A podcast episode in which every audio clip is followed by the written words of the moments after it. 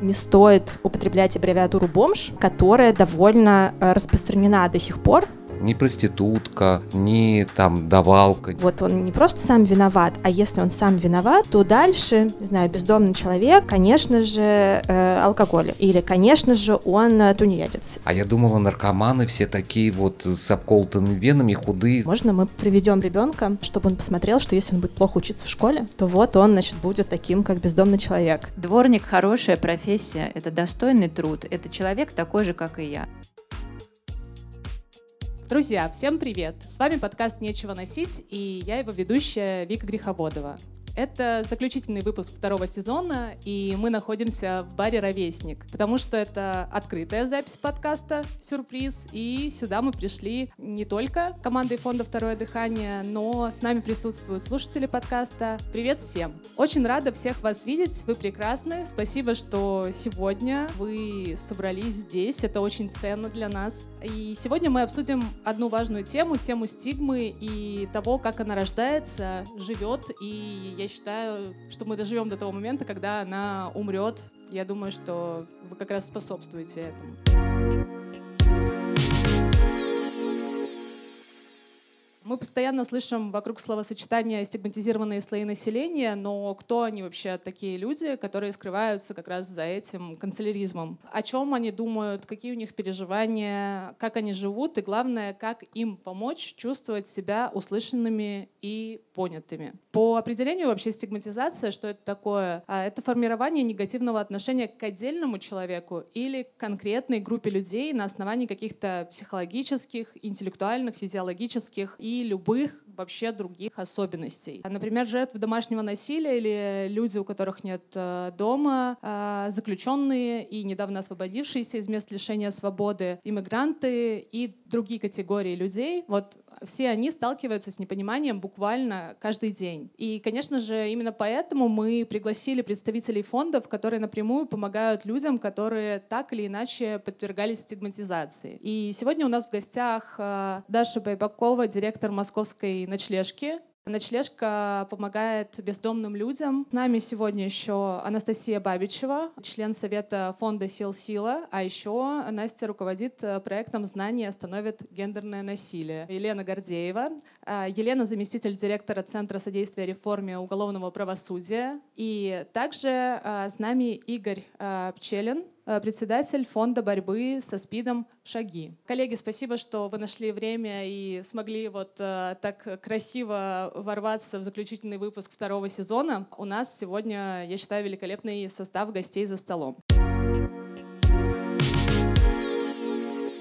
Ну что, начнем с самого главного и простого. А, возможно, у вас есть небольшой так называемый словарь, как правильно стоит обращаться к людям из разных стигматизированных слоев населения. Или какие слова точно не стоит употреблять. Давайте, наверное, сразу обозначим, как лучше называть ваших подопечных. Можем выстроить разговор так, вы по очереди расскажете о ваших проектах и направлениях своей работы, а потом ответите на вопрос как раз-таки э, о подопечных. Например, я знаю, что у ночлежки а, подопечных называют клиентами. И знаю это не понаслышке, потому что волонтерю в проекте «Ночной автобус» уже почти три года. Да, да здравствуйте. Я работаю в благотворительной организации «Ночлежка», руковожу московским филиалом. Мы помогаем бездомным людям, и все, что мы делаем, мы делаем для того, чтобы бездомный человек э, мог э, максимально быстро выбраться с улицы и вернуться в свою привычную жизнь, чтобы в этот период жизни э, бездомность для него быстро закончилась. Мы для этого раздаем еду, в ночном автобусе. А, мы выдаем одежду, средства гигиены. У нас есть душевая, прачечная, где можно стирать вещи, принимать душ. У нас есть юристы, социальные работники, психологи, которые помогают найти работу, восстановить документы. У нас есть приют в Москве, где можно некоторое время пожить, пока человек ищет работу или восстанавливает документы. В общем, все это вместе, это такая единая система, которая помогает с разными трудностями и вот приводит к тому, что бездомность жизни человека заканчивается. А если мы говорим про бездомных, то в отношении них не стоит употреблять аббревиатуру «бомж», которая довольно э, распространена до сих пор, хотя со временем кажется, что как минимум журналисты используют эту аббревиатуру все меньше и меньше, и мы очень с коллегами этому радуемся и приветствуем. Лучше говорить «бездомный» или человек с опытом бездомности. Почему, почему не бомж? Потому что, с одной стороны, это аббревиатура вот это без определенного места жительства, за ней на самом деле ничего содержательно не стоит, потому что совершенно непонятно, что такое определенное место жительства. И, в общем, ни с юридической точки зрения, ни просто какой-то смысловой точки зрения а, эта аббревиатура ни о чем не говорит. А с другой стороны, э, бомж — это такой штамп, который как будто бы характеризует человека. Хотя бездомность — это вообще никакая не характеристика, это просто некоторый период в жизни. Можно быть, там, не знаю, студентом, можно быть разведенным, можно быть безработным, а можно быть бездомным. Это просто какой-то период жизни человека. Поэтому, как только мы говорим «бездомный», мы сразу говорим «человек», или человек с опытом бездомности, вот, а видеть человека, мне кажется, в целом для всех людей, во всех людях видеть человека полезно. Вот, но в бездомных людях э, особенно, потому что очень часто бездомные люди сливаются в такую какую-то безликую а общую массу людей, что, конечно, неправильно. Да, спасибо большое. И это очень ценное замечание про то, что в любом человеке, вот даже я, когда сейчас э, прям отлавливаю, рефлексирую себя, параллельно отвечаю себе, я хотела сказать, что ценно в любом человеке видеть человека, и поняла, что под любым я же э, выделяю, что как будто есть обычные люди и есть э, бездомный человек, как будто он не такой же обычный человек, вот в любом. Это интересная пища для размышления, даже для меня самой.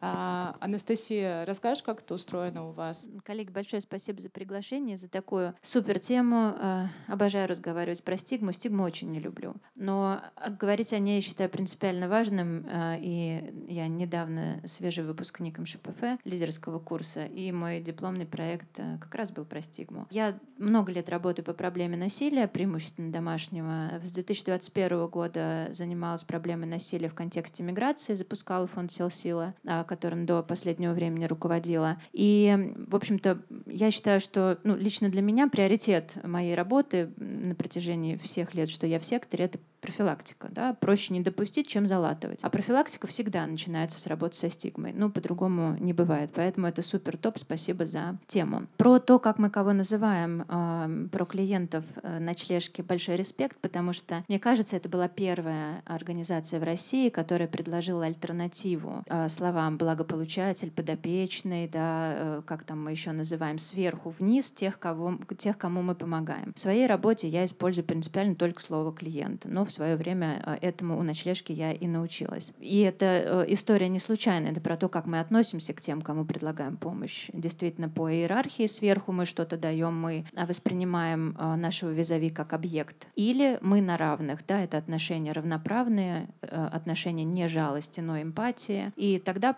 становится понятно, почему э, слова, да, там, подопечные скорее не подходят. А про те самые стигматизированные группы, с которыми работаю я, это проблема насилия и проблемы миграции. И там, и там э, вопрос номинации очень важен. Про насилие. Ну, классика, жертва насилия. У нас это слово под запретом, ну, в профессиональном сообществе. Почему? Потому что вернуть человеку, пережившему насилие, субъектность, то есть авторство своей жизни, это конечная цель всей системы работы. Э, это победа, если мы к этому возвращаемся, и если эта женщина, или этот мужчина, или этот ребенок начинает снова быть автором своей жизни. Называя этого человека жертвой, ну, как бы мы свои усилия а, априори обнуляем, потому что жертва — это роль пассивная, с ней что-то происходит, на нее кто-то воздействует, субъектности там нет. Следующая история, да, и, кстати, в русском а, про страдания, да, это же такой культурный код, поэтому слово «пострадавший от насилия» мы тоже стараемся не употреблять. Становится сложно, потому что формулировка «переживший», «пережившая насилие» достаточно трудная, ну, долгая, не все готовы ломать язык, но, мне кажется, помогающая история, зашитая в номинации, здесь важнее, чем наши языковые усилия. А следующий вопрос очень чувствительный в проблеме насилия. Это тот, кто совершает насилие. Да, у нас есть насильник. Это табу абсолютное. Мы не развешиваем ярлыки, не стигматизируем. И работая с теми людьми, которые совершают насилие, наша конечная цель — дать человеку альтернативный паттерн, дать ему возможность перестать выбирать именно насильственное поведение. И если при этом мы называем человека насильник, э, соответственно, да, как вот с бомжом клеймим как бы раз и навсегда, ну тогда о какой какой альтернативе может идти речь. Чуть лучше агрессор, но я часто в профессиональном сообществе, не знаю, в качестве тренера говорю, я для того, чтобы реабилитировать агрессию. И поэтому лично я предпочитаю агрессорами не называть людей, совершающих насилие, потому что агрессия и насилие — это принципиально разные вещи. Агрессия — это эмоция, она нормальна, она есть у всех. И хорошо, если она у вас есть, и вы ее себе разрешаете, значит, вам легче жить и легче выживать. Насилие — это поведение. Это то, что мы выбираем делать. Это совсем другое. Поэтому остается опять номинация достаточно сложная. Автор насилия, автор насильственных действий. А слово «автор» часто вызывает сопротивление. Ну, почему автор — это что-то хорошее? Книгу написал, картину, да, автор, там, не знаю, произведений. А как может быть автор насилия? Кому-то комфортнее говорить «актор», ну, от, от английского «act» — «совершать». В принципе, это, наверное, даже точнее, но для русского чуждо. Поэтому, так как проблема насилия а, в публичном поле в России коммуницируется не так давно, это все еще обсуждаемый вопрос. Но вот какие-то наши ориентиры профессиональные, а, думаю, я описала. Ну и про миграцию. Здесь тоже дегуманизирующая а, лексика, да, то есть дегуманизирующая, забирающая у человека его человечность, да, тоже присутствует. Ну, мы все очень любим говорить поток мигрантов. Это табу. Это не поток, это люди. У них также семьи, счастье, несчастье, удача, неудача, желания, стремления, амбиции, боли. И между понятиями миграционный поток, ну это то, что на геополитических картах рисуют, знаете, стрелочки, и поток мигрантов. Между этими двумя понятиями огромная разница. Потому что мигранты не поток, а люди со своими судьбами. Но есть явление миграции, то, которое одно из самых древнейших. Да? Мы все где-то там мигрируем. Поэтому, э, в принципе, миграционный поток, ну то есть условно какие-то вот глобальные там тренды, окей, мигрантов мы называем мигрантами. У меня еще есть такое прям профессиональное занудство. Я очень не люблю слово «трудовой мигрант», потому что, ну, похоже на тягловую лошадь, на мой взгляд. Предпочитаю говорить «трудящиеся мигранты» или «мигрантки». Ну и, конечно, так как я работаю в теме насилия, я уважаю феминитивы в рамках, да, нормы, поэтому это именно трудящиеся мигранты и мигрантки. Вот. В общем, я очень чувствительна к тому, как мы говорим, потому что как мы говорим, как мы думаем, что мы делаем, это процесс всегда очень тесно связанные. Если уж мы тут что-то хотим менять, то, разумеется, начинать надо отсюда. Да, Настя, спасибо большое за такой полноинформативный ответ. Э, мне остается только плюсовать тебе и восхищаться тем, насколько э, ты чувствительна к терминологии, потому что для меня это вообще не про уязвимость, а про силу, значимость и про уважение с твоей стороны. Да, спасибо большое. Елена, расскажите, пожалуйста, как это устроено у вас?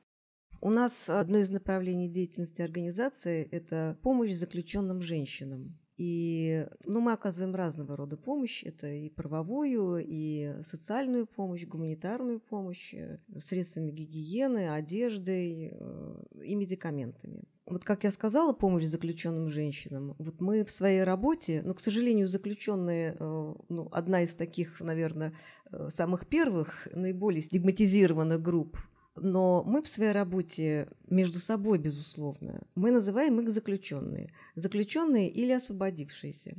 Э, объясню почему. Потому что с этим связаны э, разные подходы э, к работе. Потому что освободившиеся, они требуют одной помощи, заключенные, им оказывается другая помощь. Нам так проще. Безусловно, мы не стигматизируем ни в коем случае, и все годы, что существует наша организация, мы как раз-таки все свои усилия направляли на то, чтобы вот эти стигматизирующие элементы убрать э, из отношения э, к этим людям. А их вообще очень много. Э, могу сказать, чего мы добились. Это вот, э, кажется, это такая мелочь, но когда человек находится в воспитательной колонии, а там они с 14 лет э, наказываются, то они там учатся в школе, ну, как обычные дети, в сменной школе, и там э, долгое время, десятилетиями стоял штамп о том, что они окончили учреждение в СИН, понимаете? И, э, в общем-то, с таким аттестатом ну, идти э, куда-то дальше, ну, как правило, пути были закрыты. Вот. Точно так же ставилось и в трудовой книжке, что э, работал в учреждении ПСИН. Соответственно, после освобождения никто не брал на работу. Сейчас это тоже есть. Стигматизация очень большая. Но э, вот прямо в настоящее время она чуть-чуть уменьшилась. Чуть-чуть. Просто я это вижу по тому, как э, женщины рассказывают. Вот. И но когда мы общаемся с ними э, напрямую по телефону или в письмах мы к ним обращаемся, только по имени-отчеству только по имени и отчеству. Можно было, конечно, просто по имени или по фамилии или как-то, но мы только по имени и отчеству. Потому что, ну, понимаете, все-таки здесь, на наш взгляд, требуется какая-то, какой-то повышенный уровень уважения. Пусть он даже вот проявляется просто вот э, в имени и отчеству. Потому что они э, до такой степени там лишены уважения и пребывают десятками лет, ну, годами, по крайней мере, в совершенном неуважении Поэтому вот мы стараемся как-то вот так вот сделать. Да, это, это действительно э, непросто и вообще обычно представлять о том, и в каких условиях э, физически и психологически находятся заключенные. Не очень хочется думать, потому что это не что-то светлое, приятное, радужное. Конечно, ценно, что вы называете их по имени отчеству, потому что это еще и про сохранение их человеческого достоинства. И хорошо, если если оно у них осталось. Ну, то есть, э, если какой-то, не знаю, проблеск внутреннего стержня, потому что очень хотелось бы, чтобы у этих людей были силы или вера в себя, в общем. Потому что, например, э, когда в рейсах ночного а, автобуса я волонтерю, и нередко встречаю фразы, когда бездомный человек сам о себе говорит э, «да я бомж». Ну, то есть он воспринимает себя уже как э, человека незначимого для общества и сам себя стыдится. И вот об это я, я прям ранюсь, да, стараюсь не вовлекаться эмоционально, но понимаю, что меня это, конечно, уязвляет. Тогда для э, людей вообще всех, как нам э, стоит называть э, заключенных или людей, освободившихся из мест лишения свободы? То есть э, есть ли какой-то, не знаю, универсальный термин, который стоит использовать? Никак, это просто люди. Они совершили преступление, они были наказаны, отбыли наказание, и они себя э, вообще-то не воспринимают после освобождения как бывшие заключенные. То есть по практике я не могу сказать, что как-то они, что вот я бывший судимый или еще что-то. Нет, нет, наоборот, они освободились, и жизнь заиграла другими красками. И все покатилось иногда заново. Вот. Но нет, а это обычные люди, они, это наши граждане, они просто вернулись из мест лишения свободы. Они, мы даже не знаем, они ходят э, рядом с нами. И совершенно никаких таких э, вещей как бы наименований, но я не встречала. Здравствуйте. Так как мы работаем людьми, имеющими социально значимые заболевания, их близким окружением, родными близкими, соответственно, мы сотканы, наверное, из проявлений стигмы, в том числе самостигмы э, в, среди наших э, посетителей. Сложно сказать, э, потому что мы все-таки работаем и с государством, и с казенным языком, и в отчетах мы используем, э, и в том числе и там по статистике, например, по ВИЧ-инфекции, там есть вот бомж, да, и мы никак не, не можем уйти от этого. Вот, но в любом случае внутри нашей организации есть э, словарик какой-то, да, есть, есть терминология, есть эпитеты, которые мы употребляем, и, естественно, люди, которые приходят, и волонтеры в том числе, а, первое, что мы делаем, мы э, как раз их стараемся ознакомить, чтобы они а, в том числе а, нашли в себе казалось бы, э, человек приходит волонтером с доброй волей и с огромным желанием, но он находит в себе вот эти стигматы, которые воспитало его там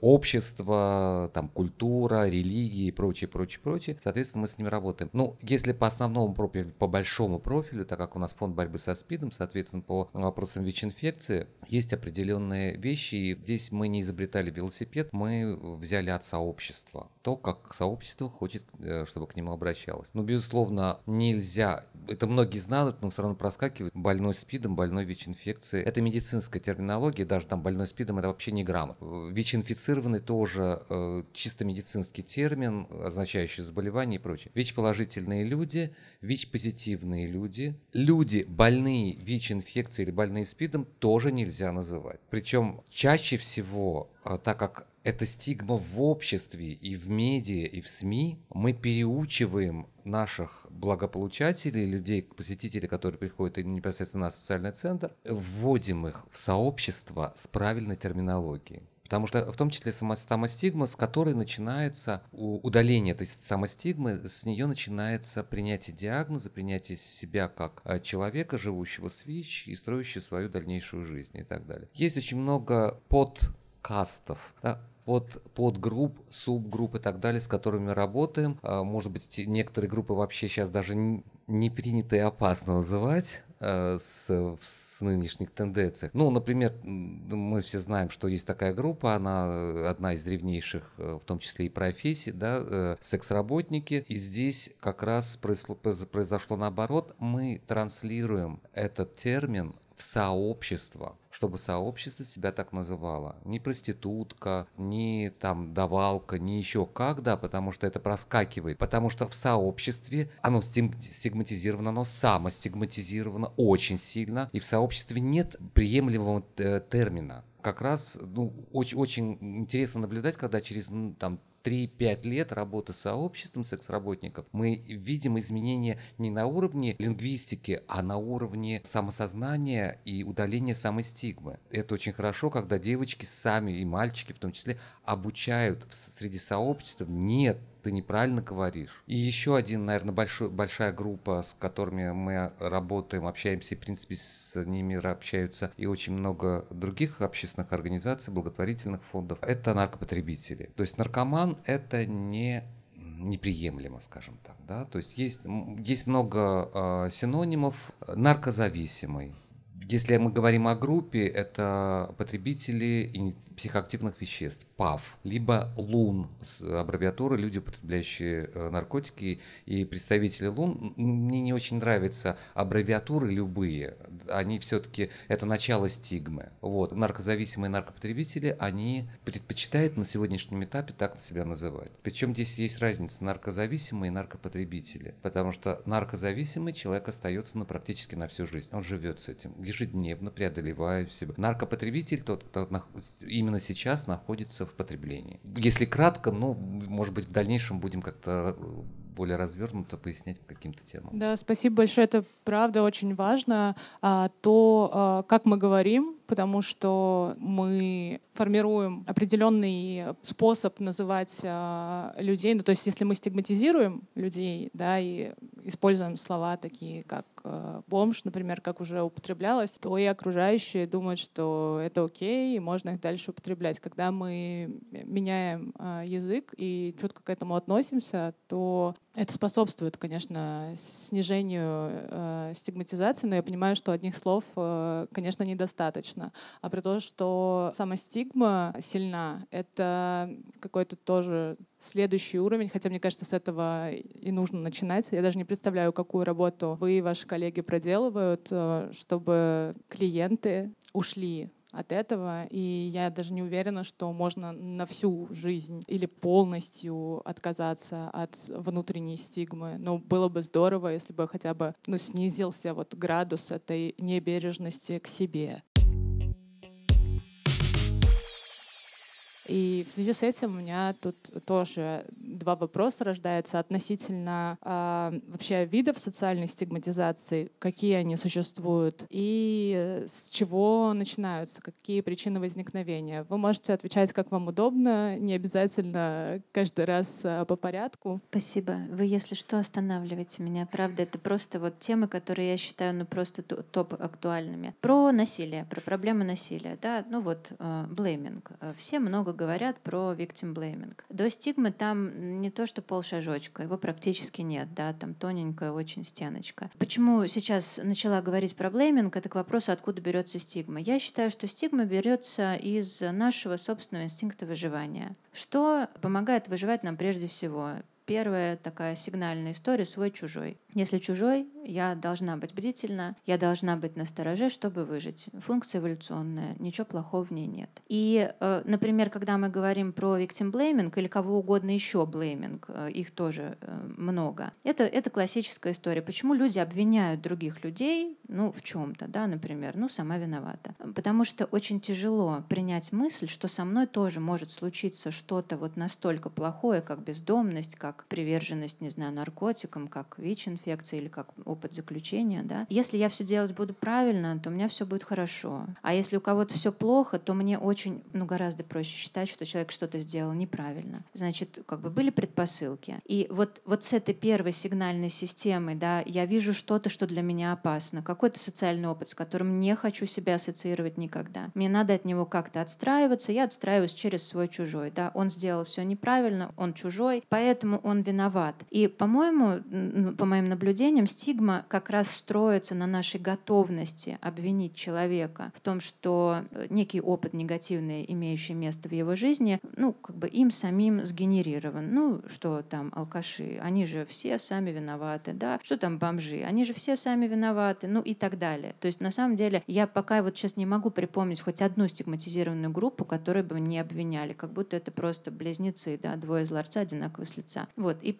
опять же, история про то, что работать начинать надо вот где-то здесь, да, как я реагирую на тяжелые темы, на тяжелый опыт, вот, и что я дальше с этим делаю. Я очень согласна. А дальше эм, как бы наше человеческое восприятие работает так, что сначала вот включается вот этот инстинкт свой-чужой, а дальше э, такая удивительная история происходит, когда в отношении каких-то людей очень мало информации и очень много всего неизвестного, то, с одной стороны, нету как будто бы достаточного знания, чтобы разобраться и как-то сформировать свое отношение, а с другой стороны мозг подкидывает очень э, такие понятные э, стереотипные э, шаблоны, что вот он не просто сам виноват, а если он сам виноват, то дальше, не знаю, бездомный человек, конечно же, э, алкоголик, или, конечно же, он э, тунеядец, или, конечно же, он э, сам выбрал и просто доволен, у него там живет он на улице, потому что тяга к свободе, романтика бродяжничества. И, и вот если эм,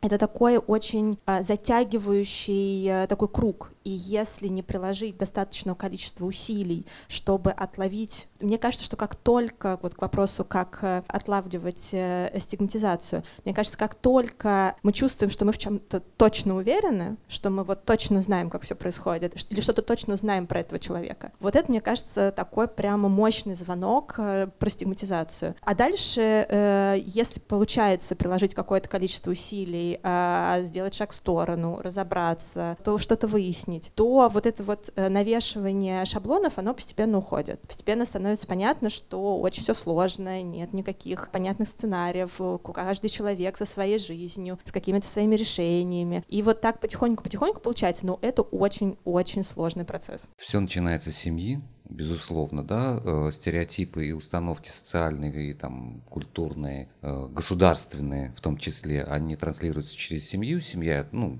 вероятнее всего, через СМИ их получает. А дальше идет школа, дальше там первая учительница, вот, если у нее проститутка, это проститутка, и ее весь класс будет там до, вы, до выпуска считать это явление определенным образом и, не, и больше никак. И потом будет там пытаться ломать его, в лучшем случае, а в худшем случае так и будет относиться, будет пользоваться услугами секс-работников и презирать их, и стигматизировать и так далее. Вот, поэтому просто у меня недавно был в Первом медиа, тоже участвовал в конференции, в ток-шоу, и из зала вопрос студентов первого-второго курса, вот как вы думаете, нужно ли вводить половое воспитание в, в школах там и так далее. Ну, вот. Ну, понятно, это очень такая а, сложная тема, там ходить по, по краю лезвия, с, тем более в госучреждениях с ним. Вот. Но я начал э, с другого, что этим, ну, во-первых, должна заниматься семья, а как она будет заниматься, она не знает, она, она не умеет. То, что они были еще мальчиками, девочками, услышали во дворе, они так и транслируют этот замкнутый круг, его, его нужно разорвать, и не надо, не надо крайнего искать в виде школы, а тем более у нас ментальное и физическое созревание у, у детей совершенно разное, и нельзя там с пятого класса это начинать и так далее. То есть система очень большая. Это в том числе э, стигма. Вопросы э, в принципе секса, они достаточно стигматизированы по разным причинам. Их, их прямо у нас не хватит даже недели сейчас обсуждать э, все эти вопросы. Но они в том числе достаточно яркие, для того, чтобы приводить какие-то примеры, в том числе, может быть, э, по девушка там задала вопрос по поводу как раз вот на, на этой встрече, а вот, вот как, э, ну, мы говорили в контексте заражений, э, заболеваний и так далее, а вот как, а вдруг, если что, а я куда-то попаду и так далее. На что я сказал, что, ну, есть специалисты, есть сексологи. Если вы хотите получить новую сексуальную практику, не надо смотреть телевизор или там канал какой-то, да, есть специалисты и так далее. То есть вот, вот, э, вот этот жутко стигматизированный вопрос сексуальных контактов, да, сексуальных практик, он накладывает в том числе в дальнейшем, э, ну, понятно, что стигма рождает дискриминацию, да, здесь может быть самодискриминация, самопроклятие, да, которое приводит к заражению и к трагедиям. Ну, у нас есть такое мероприятие, как эм, игровой день. Представители, а, в том числе для профилактики э, дискриминации, представители разных подгрупп, которые иногда в жизни не дружат и стигматизируют друг друга, они, мы собираемся все вместе, мы играем настольные игры. Вот, мы рассказываем и так далее. девушка, недавно получившая диагноз ВИЧ-инфекции, говорит, что «а я думала, наркоманы все такие вот с обколотыми венами, худые, с беззубые и так далее, да, а там пышущий э, жизнью добрячок такой, э, красивый, хохочущий и так далее». То есть э, том числе видно, как, как ломается это все. И это возможно. То есть, если у нас это возможно, значит, это возможно в принципе. Это не то, что вот прям э, печать стигмы на всю жизнь, человек не может от нее избавиться. Можно. Вспомнила про семью. Есть э, родители, которые приводят э, детей волонтерить в ночлежку, а чтобы они посмотрели и как-то, в, в общем, позадавали вопросы. А есть родители, которые звонят нам и говорят, а можно мы приведем ребенка, чтобы он посмотрел, что если он будет плохо учиться в школе, то вот он, значит, будет вот э, таким, как бездомный человек. И вот мне кажется, что таким детям довольно тяжело будет э, потом э, как бы разбираться вот с этой стигмой, и в каком какой-то момент они, ну, конечно, по сравнению с теми детьми, которые волонтерили, потому что как-то мы съездили с моей племянницей, ей было, кажется, 4 или 5 лет, когда мы с ней первый раз поехали на ночном автобусе. И я немножко переживала, потому что больше всего я боялась, что много очень мужчин, и ее напугают, и там кто-то может ругаться. И когда закончился рейс, и я все спрашивала там, Саш, ну вот что тебе запомнилось, а что понравилось, что не понравилось, но он там вот, там было здорово, а шутки шутили по дороге, музыка играла, было весело. а что тебе не понравилось? Она говорит, ну вот поздно, спать уже хотелось, там последняя точка поздновато. Я говорю, ну а люди? Люди-то как? Она говорит, ну а что люди? Люди как люди. И я поняла, что вот, вот как бы пятилетние дети, если они дальше сохранят вот это ощущение, что это люди как люди, то, видимо, проще будет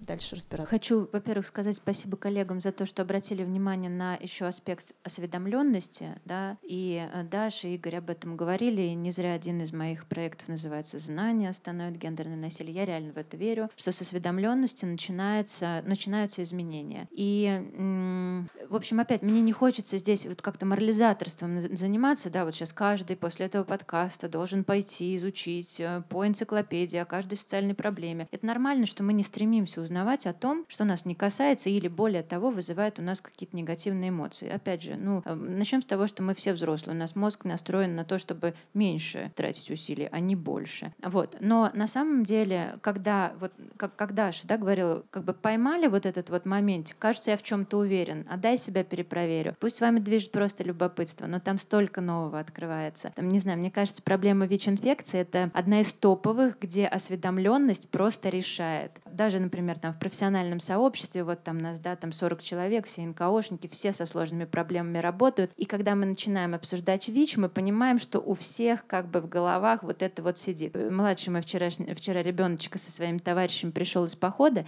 и один из его друзей, я им обрабатываю, значит, покусы комариные, спрашивает меня, а правда, что комары ВИЧ переносят? Я говорю, нет, неправда, не переносят. Но до некоторого времени я тоже, хотя 15 лет в секторе, не могла бы ответить на этот вопрос, переносят комары ВИЧ или нет. С другой стороны, например, там в проблеме насилия есть сферы, ну, какие-то подтемы, да, в которых вот вопрос знания, осведомленности просто решает. Ну, это, например, сексуализированное насилие. То есть как бы к домашнему уже все более-менее привыкли, где-то что-то слышали. Окей, что там с сексуализированным? И опять, да, с Игорем полностью соглашусь. Как только у нас появляется интимность, да, секс, там у всех совершенно все по-другому начинает работать. Вот э, сексуализированное насилие — самая стигматизированная проблема внутри проблемы насилия. Почему? Потому что очень много э, таких жестких ложных стереотипов, ну, типа, одевалась вызывающе на получи, да, или, например, ну, маньяк, как бы насильник сексуальный, он там в подворотне ждет, а мы, в общем-то, давно уже знаем и исследовано и перепроверено, что э, большинство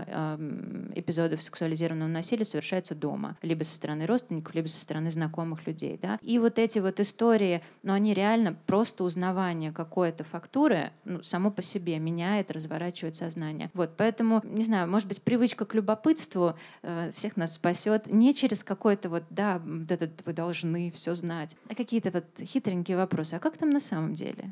Про комаров.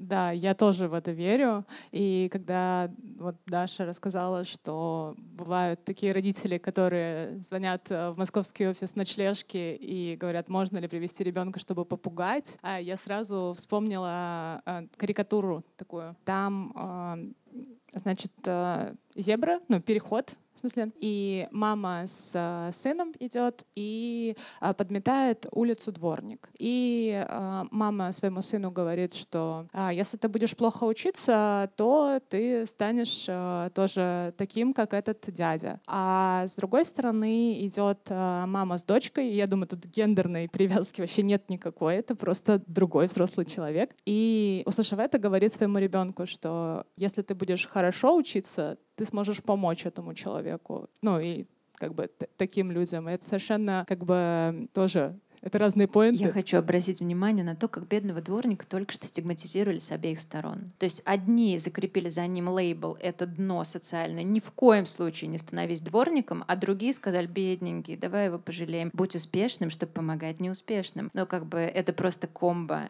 Дворник — хорошая профессия, это достойный труд, это человек такой же, как и я. Ну, как бы вот. Я, честно говоря, думала, что второй взрослый человек расскажет, что человек свободный, который выбрал дело по душе. Кстати, наверное, надо для записи сказать, что э, почему не надо пугать э, детей опытом бездомности, потому что нет никакой корреляции между бездомными людьми, опытом бездомности и тем, как человек учился в школе, уровнем образования. Потому что среди бездомных людей такое же количество людей с высшим образованием, учеными степенями э, и, и так далее. Вот, потому что я подумала, что, наверное, изнутри то, что мы привыкли а, может казаться очевидным, а вполне, ну, то есть до того, как я работала в ночлежке, мне совсем это было непонятно. Еще хотела уточнить, по каким маркерам как раз-таки можно это в себе обнаружить. Вот э, Даша уже начала об этом говорить. Есть ли еще какие-то, когда ты понимаешь, что, о, кажется, я проваливаюсь э, в стигму по отношению к другому? Ну, для меня это история про сопротивление. Если я встречаюсь с каким-то фрагментом реальности, он вызывает у меня сопротивление, мне прям очень хочется его отменить, я не знаю, развидеть, очень хочется агрессировать, очень хочется вкинуть пару обвинений, да, ну, в общем-то, понятно, почему с тобой это случилось. То есть, ну, я, я тоже часто, близкий круг знает, я люблю эту формулировку про то, что обожаю работать со своим сопротивлением. Вот если вы чувствуете, что что-то прям вот фонит, э, ну, как сейчас говорят, бомбит, триггерит, не люблю все эти слова, ну ладно. Вот здесь, наверное, надо обратить внимание. Вот уверенность первое, ну, это-то точно хорошо бы перепроверить. А второе, мне прям очень сейчас прям становится, хочется агрессировать, да, хочется, ну вот, чтобы этого не было, чтобы я этого не видела. Вот здесь я начинаю копать и думаю, что, что происходит, на что я реагирую. Но это такая внутренняя работа, как в целом отслеживать просто свое состояние, как я себя чувствую, насколько хорошо я чувствую свое тело. Также и а, уже повыше уровень — это о чем я сейчас думаю, да, и потом, что я сейчас делаю. Понятно, что э, со стигмой люди сталкиваются, когда они погружаются в некую проблему,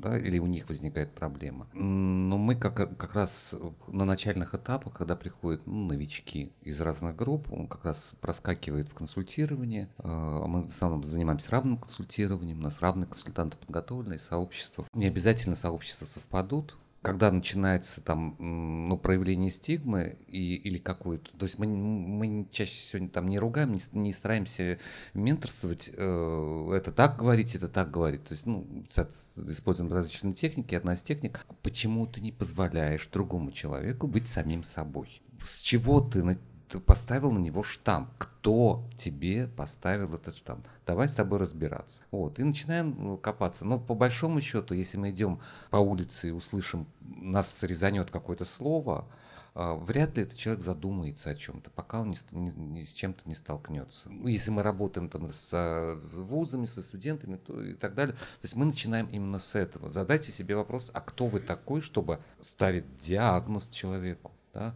А, некие штампы. Попробуйте расширить свое сознание.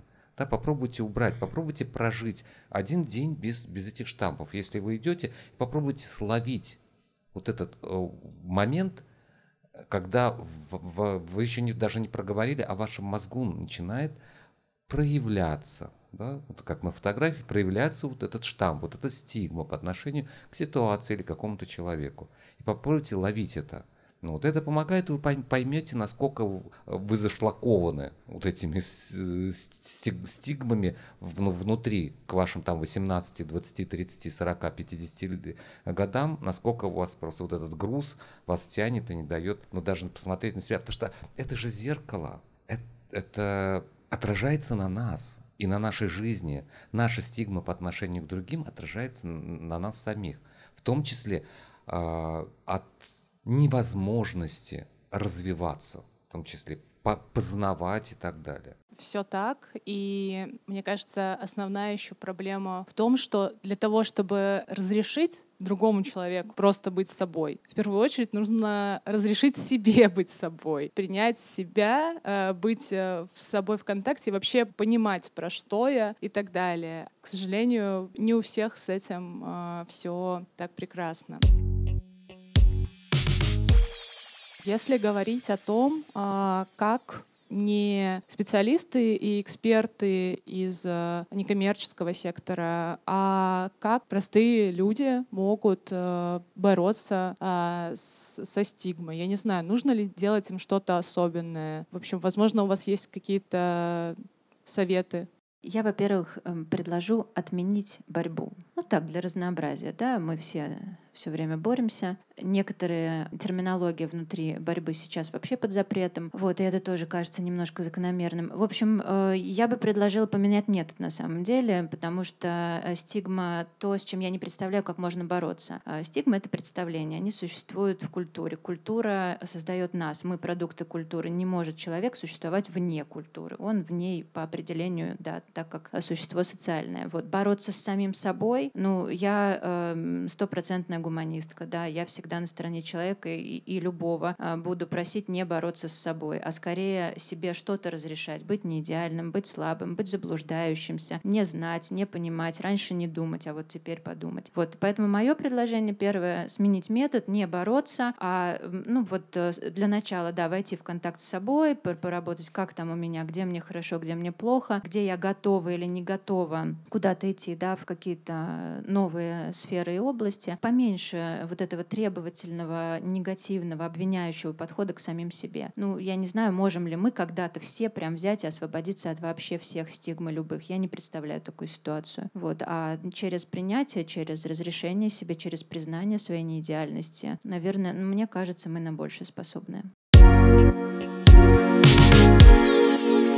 Свой последний вопрос я как раз э, задаю, наверное, для того, чтобы получить надежду, что на самом деле прогресс в этом вопросе как минимум есть, и а в будущем стигмы опять же, станет меньше. Как изменилось отношение общества к стигматизированным группам за последние 10 лет? И если такие изменения на самом деле были замечены, то что способствовало им? Нельзя сказать, что э, за даже 30 три года работы на ночлежке что-то поменялось настолько кардинально, что вот раньше было совсем иначе, потому что ночлежка запускалась в Москве спустя, там, по-моему, 28 или 30 лет э, работы на ночлежке в Петербурге. И, в общем, не просто это давалось, э, казалось бы, в крупном городе, в котором много информации, много возможностей эм, знать. Но, с другой стороны, мне кажется, что просвещение, не, не, не, не, люблю слово просвещение, но распространение информации точно работает, потому что мы видим и вот меньше, меньше употребление э, стигматизирующих слов в публикациях, э, больше включения людей. К сожалению, я вот еще подумала про то, как, как меняется э, и как разрушается стигма. Я тут короткое отступление. С прошлого года езжу на мопеде. И у меня, знаете, такой мопед, который разгоняется до 46 км в час, и то, если ты с горки едешь, а так вообще очень медленно едет. И я, когда еду, я вот прям э, чувствую на себе, как я всех бешу. При том, что я не нарушаю правил, я еду очень аккуратно, я вообще стараюсь максимально никому не мешать, но я прям всех бешу. И, э, это вообще очень полезный опыт. Я вот каждый раз, когда еду, я думаю, вот я тут на мопеде еду, а есть же люди, которые плохо ходят, которым тяжело передвигаться, которые вообще, там, люди с, э, например, с аутизмом, которые могут себя вести по-другому, по-другому, чем э, все остальные люди. И насколько вообще вот этот опыт, который ты сам получаешь, и как только ты начинаешь думать, понимать других людей, насколько это вообще просто перепахивает тебя изнутри. Сразу вот эта стигма, которая у тебя в голове была, она вообще очень быстро разрушается. И таким же образом, э, с одной стороны, к сожалению, а с другой стороны, к счастью, например, в отношении бездомных людей работала пандемия. Вот этот опыт, когда люди оказались запертыми где-то, где они не хотели быть запертыми, там мама с детьми не может выйти из аэропорта, им не, негде спать, нечего есть, э, и непонятно, что ты будешь делать дальше. Вот это ощущение, что в твоей жизни случились, появились какие-то обстоятельства, которые ты не выбирал, но которые абсолютно изменили всю твою жизнь, это очень помогло понять, а что, а как работает бездомность, как вот тебя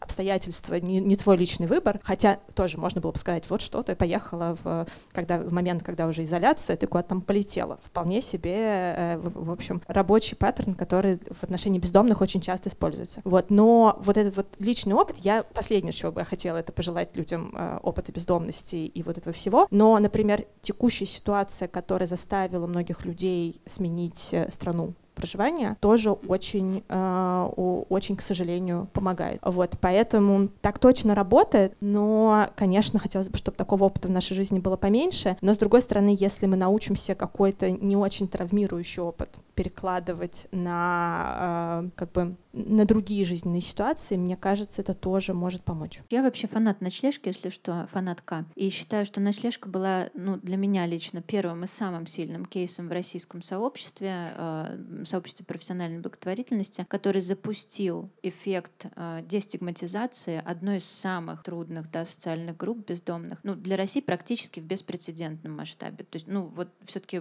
там, не знаю, 15 лет в секторе позволяют уже там о чем-то судить, и прецедентов подобных ночлежки я не видела. Поэтому это точно работает. Но Даша, да, проговорила, сколько лет прошло от. Ну, в общем-то, это не должно демотивировать. Культура — вещь вообще э, подвержена изменениям меньше всего, да, и медленнее всего. И поэтому, наверное, э, ну, то есть это неоспоримые изменения, которые происходят вот прямо сейчас, например, в течение последних 10 лет. Здесь важно не заходить с ожиданием быстрых изменений. Это прям вход для выгорания, да. Если вот вы сейчас э, решите бороться со стигмой, не знаю, пойдете сделаете какой-то перформанс или какой-нибудь, э, не знаю, общественный какой-то акт, и э, после него мир не изменится категорически, да, может, э, может быть э, больно неприятно и постигнуть некоторые разочарование. Это на самом деле игра в очень долгую. Но в масштабе там, лет, сообществ, культуры эти изменения, безусловно, есть. Прокомментирую те сферы, за которые я сегодня здесь отвечаю. Э, ну, для проблемы насилия последние 10 лет в России вообще стали критическими, потому что, да, у нас есть некоторые организации да, в секторе, которые работают там и 20, и 30 лет. Но, безусловно, сейчас российское общество беспрецедентно информировано по проблеме насилия. Мы начали проблематизировать вот эти все слова, мы начали что-то узнавать, появились исследования. Разумеется, опять, это не история про масштабные изменения. Стоит выйти за пределы крупных городов, самых крупных, да, чуть-чуть на один шажочек, и там уже все цветет цветом, что было и 50 лет назад, да, и 30. И есть даже а, исследования, которые измеряли измеряли изменения именно коммуникации проблемы, по-моему, там последнее 2019 что ли года было, они действительно фиксируются, и СМИ в этом смысле показательны. Но без иллюзий это такие достаточно локальные изменения, изменения в сообществах, пока не в массовом да, каком-то сознании. Но мы изнутри сектора очень хорошо видим эти изменения. Это, конечно, то, что мотивирует больше всего. Что, ну, хочется проговорить, что помогает да, изменениям а, в вопросе стигмы.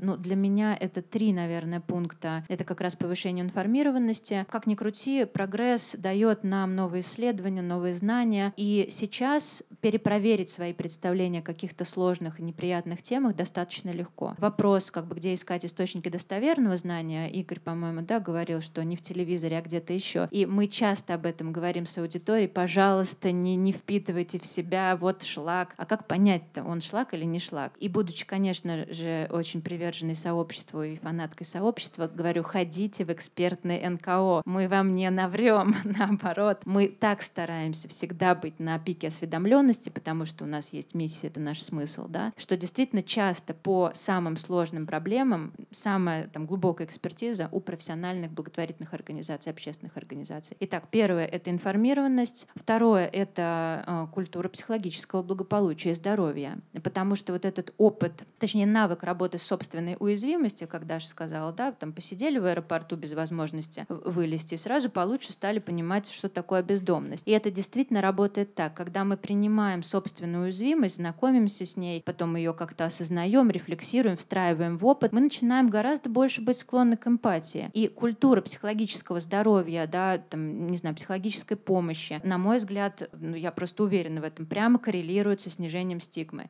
И если каждый из нас прямо вот сейчас, завтра позаботится о своем психологическом благополучии, я готова делать ставки на то, что к, к миру без стигмы мы придем гораздо быстрее, чем при любых других водных. И третье — это, конечно, усилия сообществ. Это кумулятивные усилия, когда, например, журналисты работают вместе с экспертными НКО, когда студенческие сообщества да, становятся волонтерскими сообществами. И вот это перетекание э, из сфер, ну вот в моем наблюдении, это самый эффективный способ. Спускать сверху, да, ну, конечно, тоже очень важно. Когда у нас в э, новой национальной стратегии свежей да, э, по гендерному вопросу, по женскому вопросу появился термин «сексуализированное насилие», мы ликовали, потому что это достижение только экспертных НКО. Но к этому, да, там шли и идем, и пока кроме этого слова никаких подвижек больше нет. Ну окей, спасибо и на том. Ну так вот, вертикаль, история тоже ригидная, да, она тоже меняется медленно. А вот это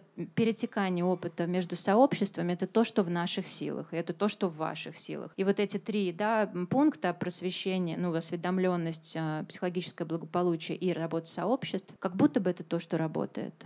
Елена, подскажите, вот э, в последнее время а, было достаточно много громких там и политических историй. Возможно, в связи с этим или с чем-то другим изменилось ли отношение как раз-таки к заключенным и освободившимся уже из мест лишения свободы? Или вообще не наблюдается каких-то подвижек? Ну, я не думаю, что изменилось отношение, потому что политические заключенные — это отдельная история. Они стоят особняком, и отношение к ним тоже э, отдельное. А что касается основной массы заключенных, то, ну, в общем-то, я уже говорила, что э, были исключены э, основные стигматизирующие штампы из документов. Это очень важная вещь. Вот. Но, понимаете, стигматизация заключенных, она исходит в основном э, от людей, э, от которых они зависят, заключенные уже даже во время отбывания наказания. Это родственники, от которых они зависят, которые отказываются от них. И после освобождения это, скажем, работодатель, который не хочет брать э, бывших заключенных на работу. И, ну, и разные какие-то другие вот вещи. Потому что, ну, в общем, как было, собственно говоря, вот э, так и осталось. Не могу сказать, что какое-то э, такое изменение произошло. Все, все остается, к сожалению. У меня есть э, профилактика синдром сгорания, а я работаю, ну сколько уж там, лет 30, наверное. Ну, имею, и сам имею диагноз, и живу там 40 лет с диагнозом, и работаю сообществом, это всегда тяжело, трудно, иногда я к, к иллюстрации, то, что я говорил раньше, стою я вот э, без 15-4 а, ожидаю наш подкаст, а здесь рядом вы, вываливаются невесты э, через каждые 5 минут. Одна Я ловлю себя на мысли а, о том, что где же вы взяли такие пошлые букеты, ну как же вы... И у меня автоматом срабатывает, я начинаю сигматизировать потом уже в дальнейшем, а что за прическа, где тебе ее делали и так далее. Оно понесло. Я к тому, что работа с собой не борьба. Это, это, это, это золотые слова, не борьба. Я хочу быть свободным от стигмы, от э, в том числе стигмы, которая мне была навязана Советским Союзом, я долгоживущий уже. Вот, э, соответственно, и, я ловлю себя, ну, постоянно на каких-то... И мне доставляет этот кайф, находить в себе вот эти стигмы, закопанные, взрывающиеся просто вот неожиданно, поймать, проработать, почему и так далее. Это помогает. Что касается по поводу, насколько мы далеко ушли или насколько наши положительные шаги, конечно, стигма будет всегда. Она рождается, какие-то новые стигмы рождаются, какие-то новые, старые затухают, потом могут взорваться просто вот в новых красках. Как достижение, наверное, можно говорить не о стигме, а скорее о дискриминации, основанной на стигме. Потому что, ну, грубо говоря, если мы пришли в продуктовый магазин, а там девушка из Узбекистана или Средней Азии, а, ну, там, ну, ну вот, там, понаехали, да, там, понабрали кого угодно, там, что-то такая медлительная и так далее. А, но если я ей нахамил на основании того, что я не услышал, что она сказала, или она медленно работает, это уже проявление дискриминации. Как проявление дискриминации не брать на работу э, человека высшего из мест заключения. Да? Это дискриминация, это проявление. Вот э, в ВИЧ-инфекции, в, в отношении ВИЧ-положительных людей, а видно вот за последние, может быть, 10-15 лет уход дискриминации. И я бы не сказал, что население стало толерантнее. Это работа сообществом, которую очень важно вести. Потому что если человек уверен в себе, у него нет самостигмы, его очень сложно дискриминировать. Мы как раз работаем и учим наших ребят тому, что не надо задавать мне вопрос, э, э, примет вас стоматолог или не примет, нужно ему говорить о своем статусе или не, и не нужно. Если ты принял себя как ВИЧ-положительного человека, у тебя не возникнет этих, этих вопросов. А если ты придешь со страхом, тебя дискриминируют. Ну, в, на моем примере, ну, это было там лет, наверное, там, около 20 лет назад, да, когда я пришел в стоматологию. И традиционный вопрос, когда они даже не обращают внимания на эти анкеты, случайно обратили, а я поставил ВИЧ-положительный статус. А, но они не смогли мне отказать, побоялись. Но они на следующий день закрылись на ремонт ради, ради меня одного они закрылись на ремонт. Но с другой стороны, может быть, это урок они потом подумают, пойдут, пошлют на курсы повышения квалификации своих э, специалистов и там скажут, что там ничего нет. Поэтому дискриминация, да, она идет. Дискриминация как зеркало стигмы. Вот, наверное, по ней можно равняться, насколько стигма у нас фоновая, либо э, активная в каких-то проявлениях. Спасибо большое, правда, за то, что поделились и своей историей. И вам вообще, коллеги, за то, что так открыто говорили об этой важной теме, а, за лучик надежды. И думаю, теперь у нас есть возможность как раз ответить на вопросы из зала. И, а, ребята, если у вас есть а, какие-то вопросы о теме, которую мы сегодня обсуждали. Мы будем супер рады услышать и ответить на них. Возможно, есть э, какие-то уточнения относительно конкретной э, категории. Опять же, мне хочется сказать тоже штампов, благо получателей. А есть ли вопросы? Да, спасибо за дискуссию. Знаете, есть э, один вопрос, который мы не покрыли. А какие последствия могут быть у человека, который сейчас подвергается или подвергался стигматизации? Какие у него могут быть последствия в будущем? На мой взгляд, критическое последствие — усугубление проблемы, в связи с которой человек стигматизируется. Я думаю, что, ну, сейчас предположу, кажется, это актуально будет для всех, да, но давайте попробуем э, пощупать. Э, соответственно, если, например, да, человек находится в ситуации насилия или пережил насилие, или если это, допустим, человек, который приехал в страну, он Э, находится в статусе мигранта и в связи с этим переживает определенную социальную уязвимость. Если он выучивает да, предвзятое стигматизирующее отношение к себе, ну, например, что с меня взять, я вот всю жизнь жила, муж все время бил, и у меня будущего-то больше и нет, я на другие отношения не способна. Наверное, мне действительно нравится. Или, ну а что, я, в общем-то, всю жизнь применял насилие, это я сейчас, конечно, красиво говорю, применял насилие. Да я по-другому-то не умею, что с меня взять, да. Э, ну, а, а что, мы мигранты, мы как бы прав своих не знаем, там нам не надо легализоваться, да, документы оформлять, зачем? Ну, мы такие вот. То есть, когда человек выучивает и начинает себя ассоциировать с а, атрибутами стигмы, разумеется, выйти из а, проблемы не остается шансов практически никаких. И именно поэтому, например, консультируя по проблеме насилия, это первые а, сигналы, на которые мы обращаем внимание, что у человека с вот как раз с аутостигмой. Если женщина, да, рассказывает об опыте домашнего насилия, как она о себе говорит? Есть ли там, а чаще всего, к сожалению, есть. И история про жертвенность, и история про аутоблейминг. Ну, конечно, я сама виновата. А, или, например, пока еще она сомневается, но вот потихонечку, ну, может быть, я действительно что-то неправильно делаю, да, может быть, действительно дело во мне. И мы прям видим, что человека тащит вот в эту стигму. И это первое, с чем начинают работать психологи. Не там, не знаю, не правовое консультирование, не как развестись, э, и это все потом. Мы начинаем прежде всего работать вот с этими проявлениями аутостигмы, потому что это первое, что не даст ей выйти из проблемы.